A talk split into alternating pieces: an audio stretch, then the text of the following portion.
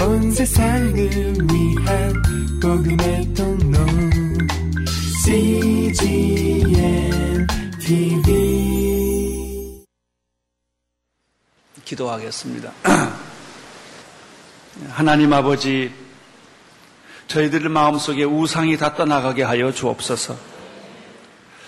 저희들 마음속에 잘못된 생각을 다 고쳐주시고 잘못된 길을 바꾸어 주옵소서. 하나님이 기뻐하시는 길을 가게 하시고 하나님이 기뻐하는 생각을 하게 하시고 하나님을 영화롭게 하는 믿음을 허락하여 주옵소서. 예수님 이름으로 기도드립니다. 아멘. 이스라엘 백성들이 우상숭배와 또 불신앙과 범죄로 인하여 어, 하나님 앞에 어, 심판을 받습니다. 하나님의 진노의 심판을 받아서 바벨론 포로 생활로 들어갑니다. 무려 70년 동안 어, 그들은 나라를 잃어버리고 성전을 잃어버리고 가정을 잃어버리고 모든 것이 다 파괴되고 이런 비극적인 삶을 70년 동안 살게 됩니다. 그렇지만 하나님은 이스라엘 백성들을 잊으시지 않으셨습니다. 포기하지 않으셨습니다. 기억하고 계셨고 때가 되매 이스라엘 백성들을 회복시키시고 어, 구원하기를 어, 작정하셨습니다. 그리고 그 계획을 이루어 가십니다. 그 시대의 가장 큰 강대국인 바벨론 제국을 과연 누가 무너뜨릴 수가 있겠습니까? 이스라엘 백성을 해방을 시키려면 바벨론 제국이 무너뜨려져야 그 사람들이 그 포로 생활에서 노예 생활에서 해방을 받을 터인데 과연 바벨론 제국을 무너뜨릴 수 있는 또 하나의 초강대국이 과연 가능할까? 그 사람들은 믿지를 않았어요. 그런 일은 일어나지 않을 것이다. 하나님은 어, 이스라엘 백성들을 회복하고 구원하기를 원하셔서 성경에 보면 두 가지 이유로 바벨론이 무너지기 시작을 합니다. 첫 번째 이유는 하나님이 바벨론보다 더 큰 강대국을 일으켜 세웁니다. 그것이 파사 제국의 고레스 왕입니다. 근데 파사 제국의 고레스 왕은 놀랍게도 하나님을 믿는 나라이거나 선택된 백성이거나 하나님을 섬기는 왕이 아니었다는 것입니다. 그런데 하나님께서 이런 이방 나라, 이방 왕을 이용하셔서 하나님의 도구로 쓰십니다. 하나님의 계획을 이루어 가신다고 하는 굉장히 독특한 놀라운 말씀이 성경에 있습니다. 결국은 고레스 왕이 일어나서 바벨론 제국을 무너뜨립니다. 그러나 이것은 외부적인 이야기입니다. 또 하나의 바벨론의 멸망의 이유가 있는데 이것은 내부적인 것입니다. 외부적인 공격보다 더 무서운 것은 내부적인 분열입니다. 바빌론은 어떤 내부적인 위기를 가졌는가? 그 두 번째 이유는 우상숭배였습니다. 바벨론의 아주 심각한 문제는 하나님 보시기에 아주 심각한 문제는 우상 숭배가 극에 달했다는 것이죠. 이 우상 숭배가 극에 달했기 때문에 하나님의 진노가 나타나고 우상이 멸망을 하고 우상이 몰락한다고 하는 것은 곧 바벨론 제국이 몰락하는 것을 의미합니다. 하나님이 바벨론 제국을 몰락시키기 위해서 먼저 우상을 몰락시키는 장면이 오늘 나타납니다. 이것이 오늘 말씀입니다. 어떻게 하나님께서 어, 바벨론의 그 우상들을 몰락시키는가? 1절, 2절 말씀을 보면서 어, 한번 찾아보겠습니다. 어, 46장 1절, 2절 같이 읽겠습니다. 시작. 벨이 엎드리고 느보가 꼬꼬라진다. 그들의 우상들이 짐승과 가축 위에 실려 있구나. 너희가 실어 나르는 우상들은 지친 짐승들에게 큰 짐이 되는구나. 우상들은 넘어져 있고 함께 엎어져 있고 그들은 짐 속에서 빠져나올 수 없어서 포로가 돼 끌려가고 있구나. 바벨론을 상징적으로 보여주는 우상의 이름이 두 가지가 있습니다. 벨이라는 우상과 느보라는 우상입니다. 벨은 어, 우리가 아는 대로 바벨론 할 때의 벨입니다. 또 바벨론의 마지막 왕인 벨사살 왕이라는 말을 기억하실 것입니다. 거기도 벨이라는 단어를 쓰고 있습니다. 이 우상에 쓰는 단어와 왕이 쓰는 단어가 같이 공유를 하고 있는 것입니다. 그만큼 우상이 거국적으로 전국적으로 권력 구조 안에 들어와 있었던 것이죠. 이 벨은 어, 특별히 바벨론의 우상의 상징적인 우상이 말둑이라는 신이 있는데 이 말둑의 별명이 벨이었습니다. 느보는 어떤 신입니까? 느보는 벨의 아들로서 학문이나 문서나 천문학을 상징하는 그런 우상이었습니다. 느보의 이름을 따서 느부갓네살이라고 하는 말이 있습니다. 느부갓네살의 12대장인 느부사라단이란 말도 느부라는 단어를 쓰고 있는데 이것도 일종의 하나의 우상의 이름과 연결되어 있는 것입니다. 이 벨과 누보를 어, 섬기는 신당이 바벨론 남쪽에 큰 신당이 있었고 그 신당 안에는 누보 신이나 이 벨 신상이 있었는데 기록에 의하면은 벨이나 느보 신상의 높이가 5.4m, 어, 그러니까 18 피트 정도 되는 높이라고 한답니다. 제가 이제 1m 80, 70, 한, 어, 7, 8 되거든요. 제가 원래 80이었는데, 나이가 드니까 자꾸 줄어들더라고요. 어, 5m 40의 신상이면 굉장히 에, 큰 신상이 아니겠습니까? 그걸로 이제 어, 돌로 만들어졌으니까 이것을 움직이려면 수레가 끌어야 되고 수레 위에 이 우상을 놓고 그 다음에 가축과 짐승들이 끌고 가니까 이 가축과 짐승이 우상 때문에 아주 곤욕을 치르는 거예요. 그 얘기입니다, 이거. 이 가축과 짐승들이 우상을 옮기는 것 때문에 아주 곤욕을 치루었다. 여러분들이 에베소나 이, 이런 터키나 이런 중앙아시아 쪽으로 가보면 이런 신상들이 아직도 많이 있습니다.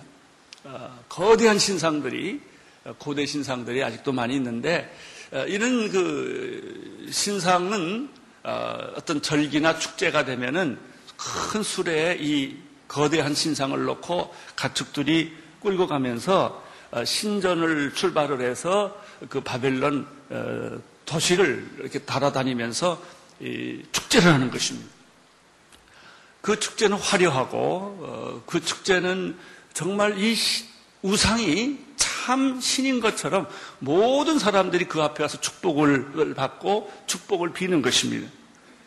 아, 그런데 오늘 말씀은 이런 역사적 배경을 놓고 이 말씀을 봐야 이해가 됩니다. 아, 소나 말이나 말이 이끄는 그 실내, 수레에 실려서 성 안에 화려하게 행진을 했던 이 우상들이 어느 날, 어느 날 46장 1절을 보면요. 이사야 선지자의 말에 의하면 이 화려하고 웅장한 바벨론의 신상이 엎드려지고 꼬꾸라졌다는 거예요. 이렇게 거대한 화려한 우상이 어느 날 다 꼬꾸라진 거예요. 엎어진 거예요. 처참하게 짐짝 취급을 당한다는 것입니다. 어, 2절에 보면요. 그들은 짐 속에서 빠져나올 수 없어서 포로가 돼 끌려갔다 이렇게 되어 있습니다. 이 거대한 신상들이 어, 짐짝 취급을 당한 것이죠.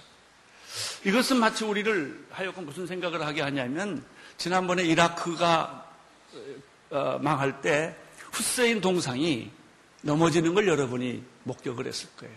그 찬란한 동상들이 그 값비싼 우람한 동상들이 끌어들이고 머리가 떨어져 나가고 사람들은 그 위에서 발로 밟고 여러분 동상이 끌어내리면 그렇게 치욕스럽습니다. 동상을 함부로 만들 게 아니에요. 동상이 많은 나라는 위험한 나라입니다. 또 우리가 러시아가 무너질 때 레닌과 막스 상이 얼마나 처참하게 무너졌습니까? 이런 장면을 여러분이 생각하면 되는 거예요. 우상의 몰락이에요. 개처럼 끌려나가는 거예요. 그것이 바로 1절과 2절의 모습입니다.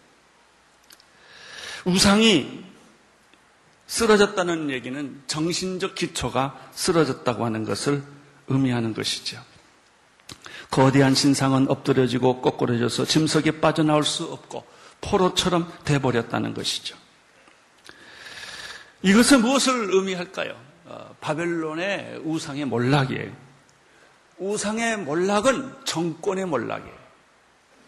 제국의 몰락으로 이어집니다.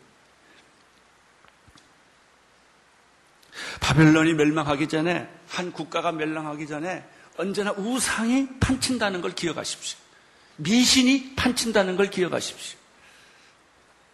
인간의 도덕성이 망가지고 여러분이 도덕성이 망가지면 정치가 망가지고 정치가 망가지면 경제가 망가지고 경제가 망가지면 사회가 붕괴되는 거예요. 이게 사사기의 이론입니다. 바로 바벨론이 이런 일 때문에 망가졌던 것입니다. 그러나 우상과 반대로 살아계신 하나님을 섬기는 사람들은 어떻게 되었을까요? 힘들고 어렵고 화려하지도 않고 쫓겨다니고 포로 생활을 했지만 하나님을 섬기는 백성들은 망하는 것 같으나 살아났고 죽은 것 같으나 일어났고 없는 것 같으나 살아났다는 얘기죠.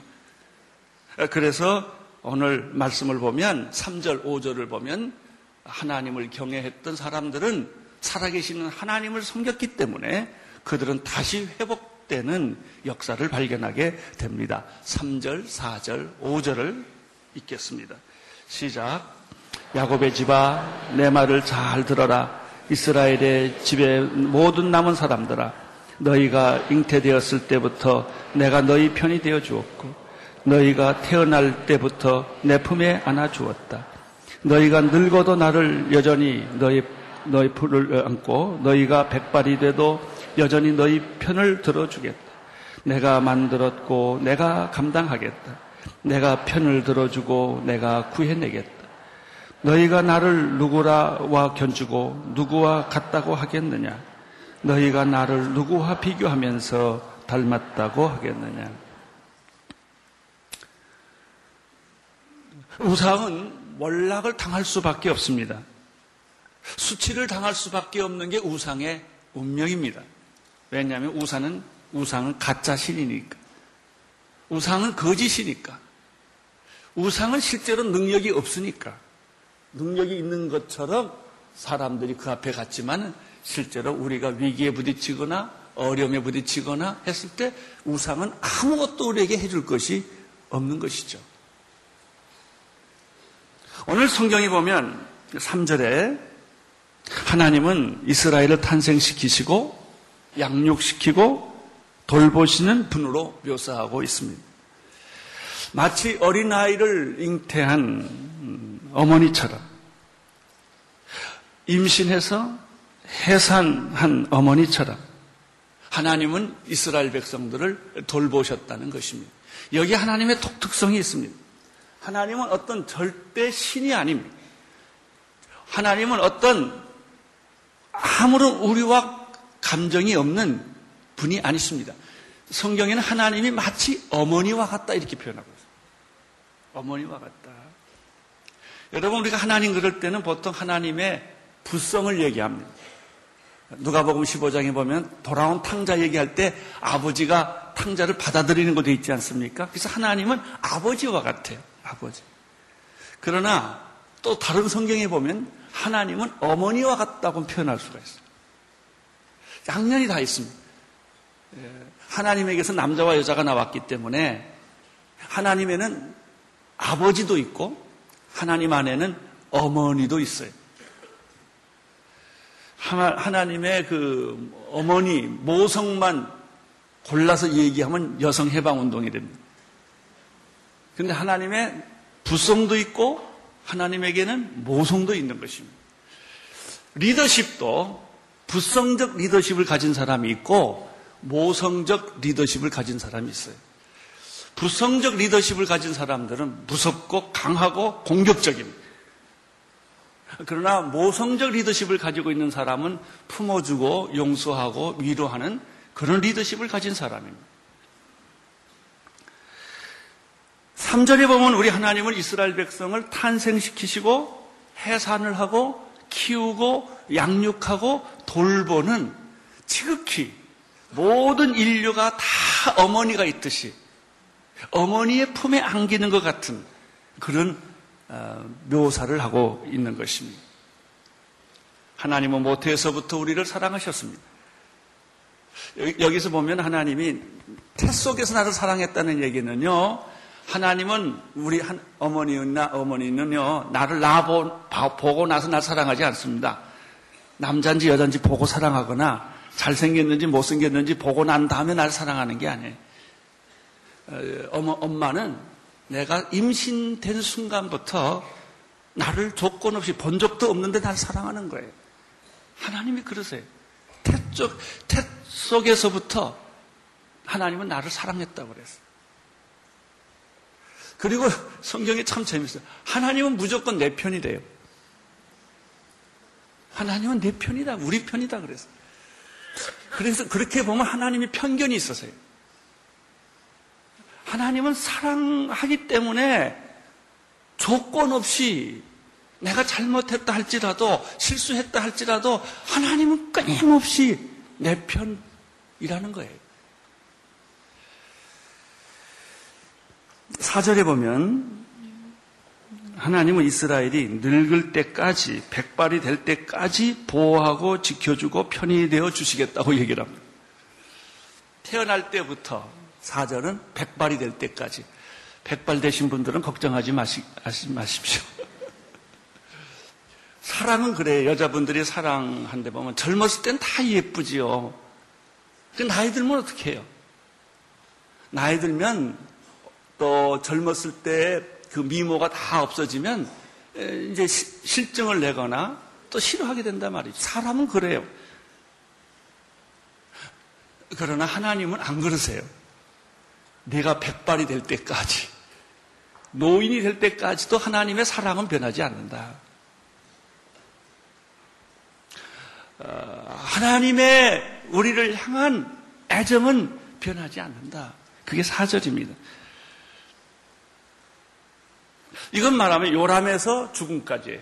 하나님은 우리를 변함없이 사랑하시고 변함없이 우리 편이 되어 주시고 우리를 실수를 덮어 주시고 우리가 잘못했어도 하나님은 계속 우리 편이 되어 주시는 거예요. 마치 그 엄마가 자식이 살인자라 하더라도 아들 편이에요. 엄마만은 그렇게 말해요. 얘가 어렸을 때는 착했다고 말하는 거예요. 키웠기 때문에, 자식이기 때문에. 하나님의 심정이 그렇다는 거예요. 하나님의 심정. 5절을 보면 이렇게 또 말하고 있습니다. 하나님은 세상의 어떤 우선과 비교하거나 견줄 수 없는 대상이라는 거예요. 하나님은 그 누구도 닮지 않았어요. 인간이 하나님을 닮았을 뿐이에요. 그것이 하나님의 형상대로 지음받았다는 뜻이에요. 여러분, 하나님이 인간을 닮은 거 아니에요. 인간이 하나님을 닮은 거예요. 여러분, 신이라는 것이 전 세계는 신화가 없는 나라가 없어요. 우리나라도 있고요, 로마도 있고요, 그리스도 있고 다 자기 나름대로 신화가 있어요. 신화 얘기를 다 들어보세요. 뭐 곰 얘기도 들어보시고 뭐 어, 이스라엘 저기 그리스 신화나 로마 신화를 다 들어보세요. 가만 보면요, 굉장히 그 신이 인간학적입니다. 연애도 하고요, 불륜도 저지르고요, 사생아도 낳고요, 그게 다 어디서 왔냐면 인간이 만든 신이기 때문에 그래요. 인간이 만든 신, 인간이 창조해낸 신이기 때문에. 우리가 이 지상에서 가지고 있는 모든 신화는 인간학적 신이에요. 성경의 신은 그렇지 않습니다.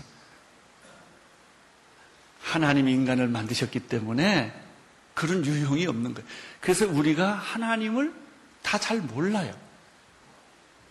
내가 만약 하나님을 다 안다면 내가 하나님이지요. 그래서 하나님을 보여주면 믿겠다라든지 하나님을 다 설명해 좀 믿겠다는 말처럼 어리석은 말이 없어요. 만약 당신이 하나님을 다 안다면 당신이 하나님이죠. 우리는 하나님을 다 몰라야 하고 모르는 거예요. 우리는 하나님의 극히 일부분만을 아는 것 뿐이에요. 하나님은 우리보다 크시고 인류보다 크 인간보다 크시고 우주보다 크신 분이 하나님이시기 때문에 우리는 모를 수밖에 없는 거예요. 여러분, 개가 주인을 어떻게 합니까? 개는 개지요. 아무리 주인이 개를 사랑해도 그 주인이 비 오는 날 창밖에서 밖을 내다보면서 눈물을 흘리는 것을 개가 어떻게 알겠어요? 몰라요. 여러분, 인간은 인간이에요. 피조물이에요.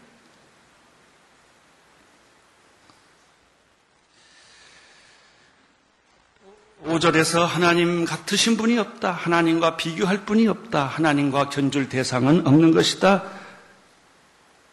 하나님은 유일하신 분이시다. 이 4절, 5절, 3절, 4절, 5절에서 우리가 발견하는 것은 하나님의 모성입니다. 하나님의 심장이에요. 이 하나님의 모성을 잘 보여주는 성경 구절이 이사야 49장에 나옵니다. 이사야 49장 15절 한번 같이 읽겠습니다. 시작. 어머니가 자기의 젖먹이를 어떻게 잊겠느냐? 자기 태에서 낳은 자를 어떻게 가엽게 여기지 않겠느냐?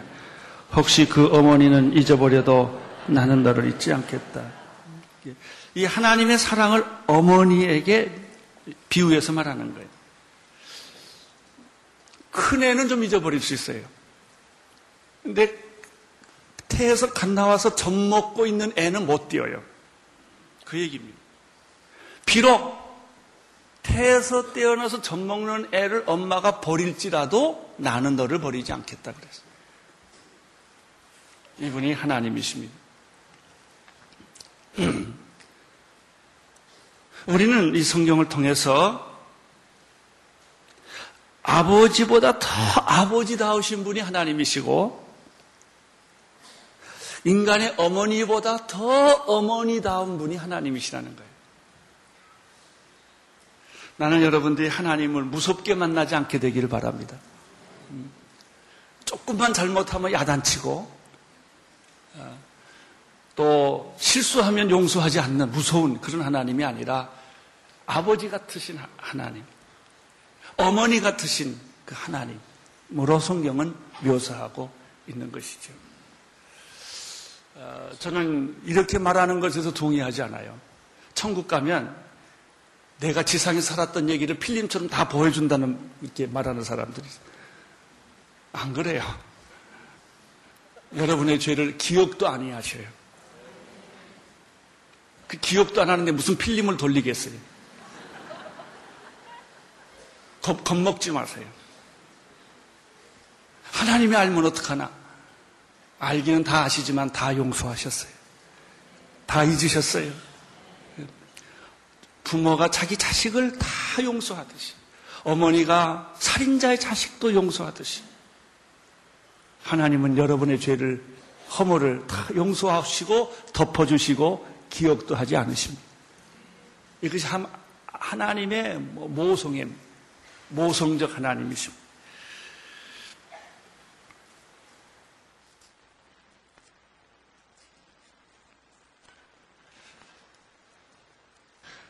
그러나 우상을 섬기는 사람은 어떻습니까? 우상의 운명은 어떻습니까? 6절, 7절을 같이 읽겠습니다. 시작. 사람들은 자기 가방에서 금을 쏟아내고 절에다가 은의 무게를 재고 금 세공업자를 고용해 신상은 만들고서는 거기에다 절하고 경배하고 있구나. 사람들은 그것을 자기 어깨에 올려 실어다가 놓아둘 자리에 세워두지만 그것은 그 자리에서 움직이지 못하고 그에게 부르짖어도 대답지 못하고 어려울 때 그를 구원해 줄 수는 없다. 두 가지를 말하고 있죠. 우상을 만들어서 절하는 인간의 어리석음. 참 사람이 얼마나 어리석은가. 자기 금을 내고 자기 은을 내고 사람을 월급 줘서 고용시켜 가지고 우상을 만들어 놓고 그걸 신이라고 거기다 또 절한다는 거예요. 이런 인간의 어리석음. 두 번째 그렇게 만든 신은 움직이지도 못하고 말도 못하는 아주 무능한 신인데 그것이 마치 유능하고 그것이 마치 어떤 기적을 이루는 것처럼 착각을 하고 거기다가 절을 한다는 것이죠. 일반적으로 사람들은 엉뚱한데 돈을 많이 씁니다. 가치 없는 일에 열정을 냅니다. 허무한데 시간을 보냅니다. 그리고 말 못하는 짐승에게 절을 합니다. 사소한 일에 흥분하고 싸우고 인격을 버립니다. 그리고 로또가 당선되기를 원합니다. 이 인간이에요. 여러분, 우리가 얼마나 엉망으로 돈 쓰는지 아세요? 엉뚱한 데 우리 돈 많이 써요. 나중에 다 돌이켜보면 후회하는 일이 얼마나 많아요.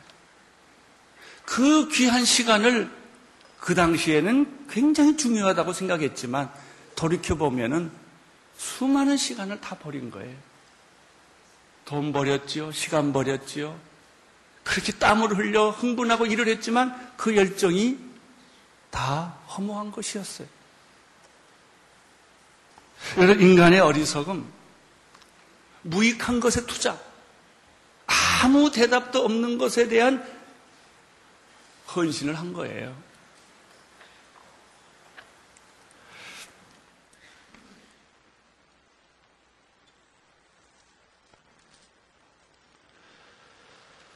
생각해 보십시오. 오늘의 운세나 점이 어찌 나의 미래를 만들며 나의 사주팔자가 행복한 결혼과 건강한 가정을 만들 수 있으며 제사나 구판이 어찌 귀신의 저주를 몰아낼 수 있다고 생각을 하십니까? 불가능한 거예요. 그럼에도 불구하고 우리는 농담 삼아, 장난 삼아 운세를 보고 또 사주팔자 이야기를 하고 손금을 보고 그러는 거예요. 나는 여러분들이 그런 일은 흉내도 내지 않게 되기를 축원합니다. 우리 인생은 말 못하는 거짓 우상에 의해 결정되는 것이 아니라 살아계신 하나님, 창조주 하나님, 인격적인 하나님, 사랑과 국률의 하나님, 역사를 정의로 심판하시는 그 하나님에 의해서 우리의 인생이 결정된다는 사실을 믿으시기를 바랍니다. 인생의 정답은 하나님이에요. 인생의 정답은 하나님이에요. 그것이 손해보는 것 같고, 인기가 없는 것처럼 보이고, 사람들의 조롱거리처럼 보인다 할지라도 인생의 정답은 하나님이십니다. 하나님 우리들에게 실제적인 세 가지 충고를 하고 있습니다. 첫째는 과거를 회상하고 기억하고 과거에 하나님이 하셨던 위대한 일을 기억하라는 것입니다. 그것이 8절 9절입니다. 8절 9절 같이 읽겠습니다. 시작. 이것을 기억하고 가슴에 새기라. 너희 반역자들아. 이것을 마음에 담아두자. 예전 일, 오래전에 있었던 일을 기억하라. 나는 하나님이니 나밖에 다른 신이 없다. 나는 하나님이니 나 같은 이가 없다. 이스라엘 백성들과 하나님과는 과거에 참 여러 가지 잊을 수 없는 기막힌 스토리들이 있어요. 여러분 혹시 신앙생활에 시험에 들거나 또 신앙생활에 매너리즘에 빠지거나 감동이 없을 때는요, 여러분이 첫 번 은혜 받았던 데를 기억하고 글로 돌아가세요. 그때를 회상하세요. 그때 다시 영적인 재충전이 오기 시작을 합니다. 하나님 그렇게 말했어요. 과거에 이스라엘 백성들에게 주었던 하나님의 은혜를 기억하라. 여러 가지가 많이 있지만 그 중에 대표적인 것이 무엇이겠습니까? 홍해가 갈라진 사건. 이스라엘 백성 전체가 민족적으로 홍해가 갈라지는 것을 경험을 한 거예요. 그 사건은 자자손손대로 잊을 수 없는 사건이에요. 나는 여러분에게도 잊을 수 없는 영적 사건이 있게 되기를 축원합니다. 그게 있어야 돼. 죽음에서 살아난 이야기, 절망에서 살아난 이야기. 나는 내 힘으로 도저히 살아날 수 없었는데 하나님이 나를 도와줬다는 이야기. 이런 것들이. 어, 저희는 이북에서 피난 나왔기 때문에 우리 부모님들이 구전처럼 스토리가 있어요. 한 3시간짜리 하는 스토리가 있어요. 이렇게. 그걸 어렸을 때부터 귀에 못이 박도록 들은 얘기가 있어요. 어, 뭐 공산당이 들어왔을 때 우리 아버지가 어, 머니를 하고 우리 가족들을 데리고 저, 저 때까지가 피난을 나왔으니까요. 제가 막내였어요. 피난 나올 때. 아, 그래가지고 성경책 하나 들고 보따리 짊어지고 피난 나온 얘기. 저희 아버님이 어, 젊고 그랬기 때문에 공산당들이 이제 우리 아버지를 찾았는데 어, 도망을 가다가 큰 활주로 같은 데를 나왔는데 마침 저쪽에서 인민군들이 왔다는 거예요. 지역물이 하나도 없어서 숨을 데가 없어서 그냥 뭐 햇빛은 교교하게 비치고 사람들이 다 보이는데 예, 우리 아버지는 다 논바닥에 탁 엎드렸고 이제 가족들은 이렇게 벌벌벌 떨고 있는데 그 보안대원들이 그 옆으로 오다가 코를 이쪽으로 풀었다는 거예요. 바로 그 자리에 와서 이제 그런 게 다 간증인 거예요. 왜 하필이면 코를 거기다 풀었냐 이거예요. 이제 하나님이 그렇게 피하게 해줬다. 뭐, 뭐 그런 얘기. 배 타고 오는데 배에서 뭐 구멍이 터져가지고 물이 펄펄 나오고 다 이런 스토리들이 있어요. 누구든지 그 다 가정 안에 그런 스토리들이 있는데 그 스토리의 요점이 뭐냐면 하나님이 구해 주었다 이거예요. 내가 병에 걸려 죽게 됐는데 살아났다. 뭐 교통사고 났는데 살아났다. 피난 나왔는데 총알이 이렇게 지나갔다. 뭐 이런 거에다. 이게 살아난 거예요. 하나님이 하시는 말씀은 그걸 기억하라 이거예요. 그때 우연히 살아난 게 아니라 내가 너를 도와줬다 이거예요. 오늘 그 얘기가 그 얘기입니다. 8절, 9절 얘기는 예전일, 오래전에 있었던 일을 기억하라. 나는 하나님이 나밖에 다른 신은 없다. 나는 하나님이 나 같은 이가 없다. 이스라엘 백성들의 홍해 사건은 크게 두 가지 기억이에요. 하나는 열 가지 재앙을 내렸던 거. 그건 일상적인 게 아니에요. 메뚜기 재앙이라든지, 뭐 죽음의 신이 찾아왔다든지 이런 것들은 보통 일이 아니에요. 특별한 일이었습니다. 홍해가 바다가 육지처럼 갈라져서 60만 명이 애들까지 합하면 200만 명이 되겠지만 건너갔다는 이야기라든지 이런 것은 이스라엘 역사에 두고두고 그 민족과 자손들이 부인할 수 없는 그런 사건이었던 것이죠. 그들은 광야에서 40년을 지냈어요. 광야에 40년을 지내면서 쓴물이 단물로 변하고 반석에서 물이 솟아나고 하늘에서 만나가 빛처럼 내려오고 원수가 아말렉군이 올 때 중보기도에서 살아나고 시내산에서 율법을 받고 광야에서 성막을 받고 성전을 다 완성했을 때 구름 기둥과 불 기둥이 나타났던 이런 스토리는 그냥 저녁 노을의 햇빛이 아니에요. 이것은 아무리 상식적으로 해석 해도 해석이 되지 않는 특별한 하나님의 나타나심이었다는 거죠. 할렐루야. 그러면서 하나님을 기억하라. 하나님을 기억하라. 두 번째.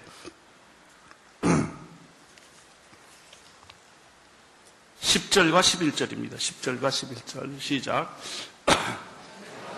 내가 처음부터 장차 일어날 일들을 밝혔고 오래전에 이미 아직 이루어지지 않는 일들을 일러주었다. 내 뜻을 이루어질 것이며 내가 하고 싶은 일들은 반드시 이루고야 만다. 내가 동쪽에서 독수리를 불러내고 먼 땅에서 내 뜻을 이룰 사람을 불러낸다. 내가 말한 것은 내가 이루겠다. 내가 계획한 것을 내가 하고야 만다. 이 둘째 얘기는 뭐냐면 첫째 얘기는 과거에 하나님이 기적을 베풀었던 그 사건을 너는 기억하라. 우연히 된 거 아니다. 내가 잘나서 된 것도 아니다. 너는 다 죽게 되었는데 하나님이 기적적으로 너를 살려주었다. 이런 얘기입니다. 두 번째 어, 기억할 것은 하나님은 절대로 예언하지 않고 미래의 일을 계획하지 않는다. 반드시 하나님은 미래에 될 일을 미리 예언하신다. 계획하신다. 말씀하신다. 그리고 그 일을 이루신다는 것입니다.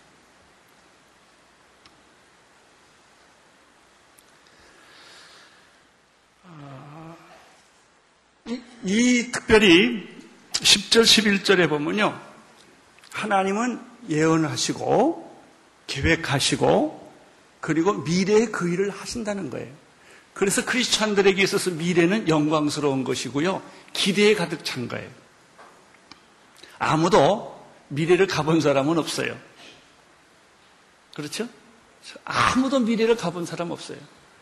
그런데 어떤 사람이 이렇게 말해. 나는 안 돼. 안 된대. 자기가 다 결정했어요. 안 되기로. 나는 사, 안 돼. 나는 10년 가도 그게 그거야. 하나님은 당신에게 놀라운 계획을 가지고 계시는데 우리는 믿음이 없어서 스스로 우리의 미래의 문을 다 닫아버린 거예요. 나는 여러분이 하나님만큼만 미래를 갖게 되기를 바랍니다. 하나님이 여러분에 대한 기대, 하나님이 여러분에 대한 꿈이 여러분에게 있어요.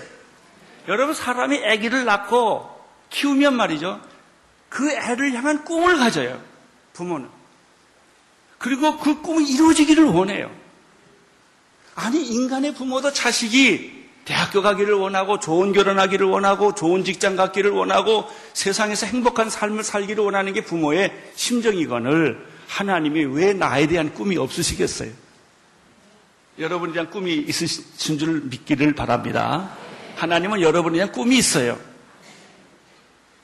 환상이 있으세요. 이렇게 살라고 여러분을 세상에 내려 보내주지 않았어요. 이것보다 더 황홀하고 더 아름답고 더 감동적이고 더 눈물이 있는 그런 삶을 하나님은 여러분에게 예비해 두셨다고요. 나이와 상관없습니다. 건강과 상관없어요. 돈과 상관없어요. 여러분의 명, 이, 성공하고도 상관이 없어요. 하나님은 여러분을 향한 놀랍고 아름다운 꿈을 가지고 계십니다. 이 사실을 여러분이 믿으시기를 바랍니다. 하나님은 이스라엘에게 대해서도 꿈이 있었어요. 그 꿈을 얘기를 하면서 미래는 이스라엘은 이렇게 될 거다 말하시고 10절에서 내 뜻은 이루어질 것이며 내가 하고 싶은 일들은 반드시 이루고야 만다. 이렇게 표현을 하십니다. 11절에서는 내가 말하는 것을 내가 이루겠다. 내가 계획한 것을 내가 하고야 말겠다. 이렇게 말합니다. 여기서 발견하는 게 뭐냐면 하나님의 의지예요. 하나님은 우리를 되는 대로 이끌어 가시는 분이 아니라 어떤 의지를 가지고 미래를 만들어 가세요.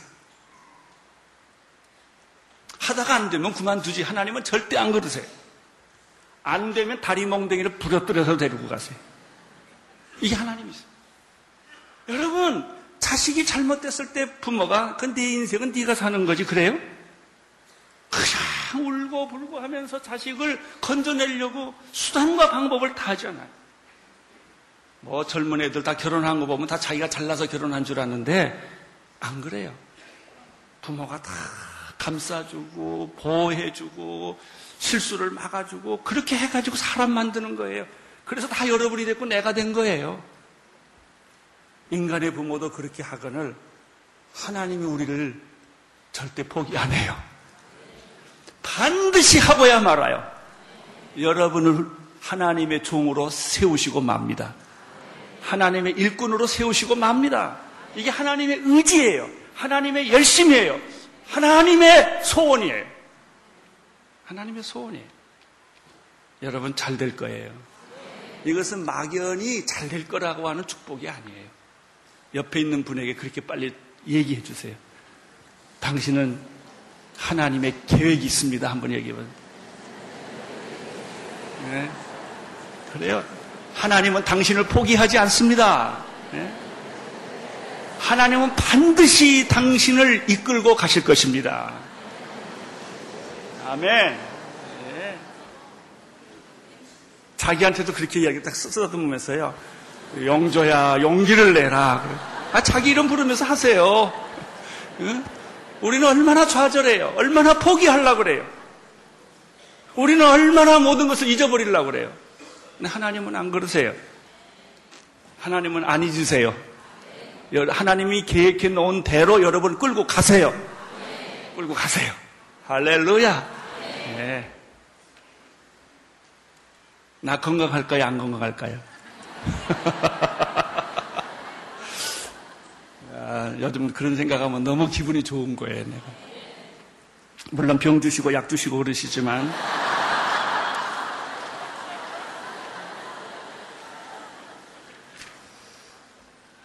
이제 세 번째입니다. 세 번째.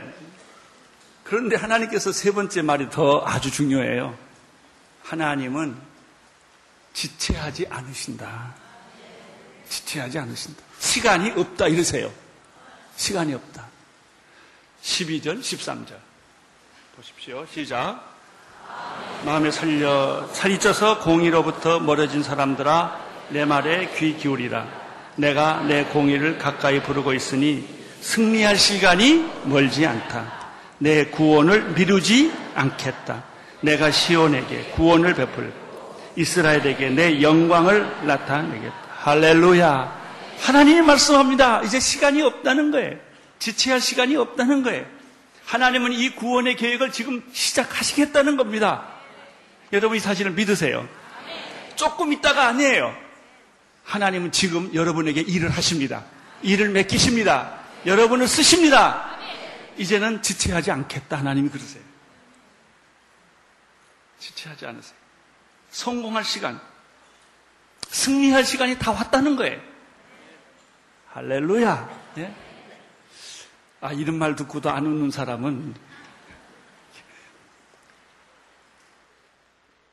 마음이 굳은 사람들이에요. 하나님이 여기 계세요. 하나님이 지금 오신다는 거예요. 하나님이 지금 손을 펴신다는 거예요. 일어나라는 거예요. 입을 열라는 거예요. 소리를 지르라는 거예요. 뛰어가라는 거예요.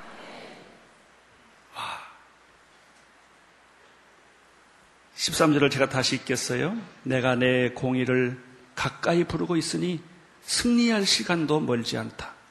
내 구원을 미루지 않겠다. 내가 시온에게 구원을 베풀고 이스라엘에게 내 영광을 나타내겠다. 고린도 후서 6장 2절에 다음과 같은 말씀이 기록되어 있습니다. 같이 읽겠습니다. 시작. 가라사대 내가 은혜를 베풀 때 너를 듣고 구원의 날에 너를 도왔다. 보라, 지금은 은혜 받을 만한 때요. 보라, 지금은 구원의 날이다. 오늘 은혜 받는 날입니다. 오늘 구원받는 날입니다. 오늘 여러분이 예수님을 믿는 날입니다. 의심했다면 의심을 버리세요. 방황했다면 방황을 포기하세요. 오늘이 그 날입니다. 오늘 예수 영접하십시오.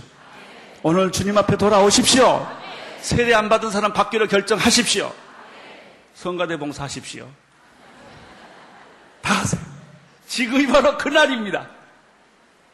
베드로 후서 3장 8절에서 10절의 말씀을 읽겠습니다.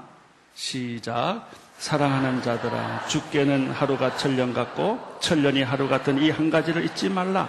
주의 약속은 어떤 이에 더디다고 생각하는 것 같이 더든 것이 아니라, 오직 너희를 대하여 오래 참으사 아무도 멸망치 않고 다 회개하기에 이르기를 원하시는. 그러나 주의 날이 도적같이 오리니 그날에는 하늘이 큰 소리로 떠나가고 체질이 뜨거운 불에 풀어지고 땅과 그 중에 있는 모든 일이 드러나리로다. 아멘. 하나님은 지체하지 않으세요. 승리의 날은 이미 가까이 오고 있어요. 여러분, 게으른 신부처럼 졸지 마세요. 등불 준비하세요. 그래서 주님 영접하세요. 승리하십시오.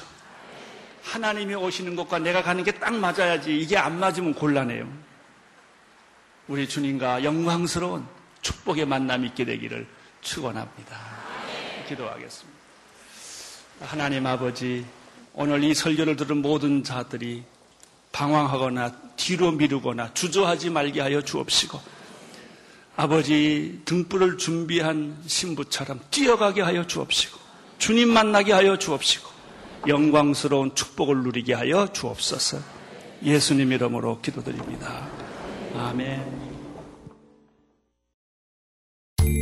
온 세상을 위한 복음의 통로 CGM TV